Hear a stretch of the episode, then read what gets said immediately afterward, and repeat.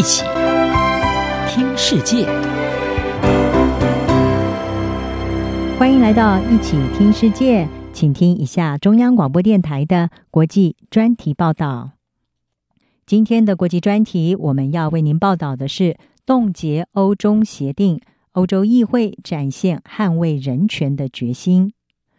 中国经过七年的努力，终于在去年十二月三十号和欧盟达成了欧中全面投资协定。不过，由于中国在人权议题上的争议，欧洲议会在五月二十号以五百九十九票赞成、三十票反对、五十八票弃权的压倒性多数通过了这项决议，也冻结了对于这项协定的讨论和批准。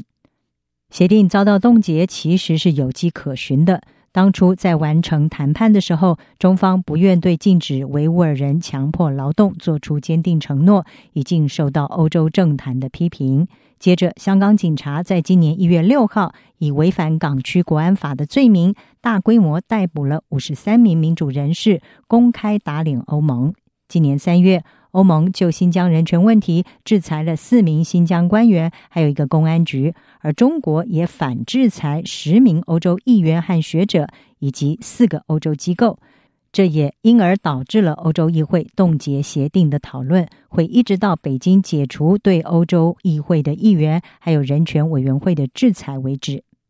遭到北京制裁的欧洲议员，也是欧洲议会对中关系代表团的团长，德国绿党的前主席鲍瑞汉。他在推特上表示：“中国的制裁是搬石头砸自己的脚。中国非常希望达成欧中投资协定，但是却低估了欧洲议会捍卫欧洲利益和价值的决心。”法国国际广播电台也指出，代表欧洲选民的欧洲议会议员遭到中国的制裁。等同和西方价值直接的冲突，而且又是选在临近表决之前，实在是太愚蠢。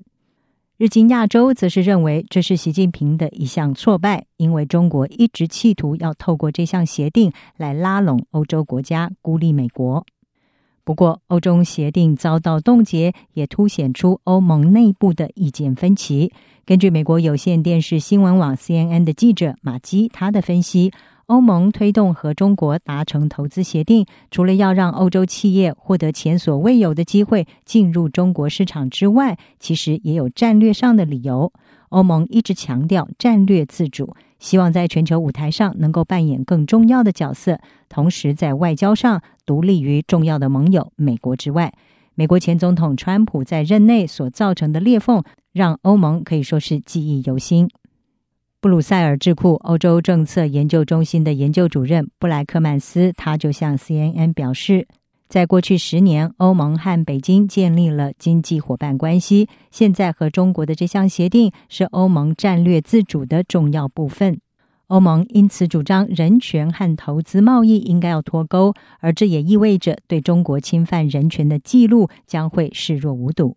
不过，欧盟的这种做法引发了来自欧洲议会的批评。欧洲议会国际贸易委员会的委员拉菲拉，他就指出，这项协定虽然提到人权和强迫劳动，但是没有办法强迫中国采取任何的行动。许多欧洲议会的议员也抱持类似的看法。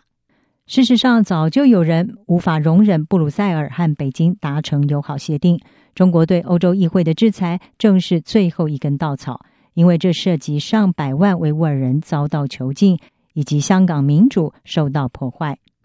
荷兰非营利组织捍卫民主的执行主任史托梅尔，他则是指出，欧洲议会持续的追踪新疆人权记录，并且将二零一九年沙卡洛夫思想自由奖颁给了新疆维吾尔学者伊利哈木土赫提。相较之下，目前欧盟执委会在维护欧洲价值上并没有善尽职责。记者马基指出，中国短期内会取消制裁的机会看来是零，而欧洲内部捍卫人权价值的努力也会持续下去。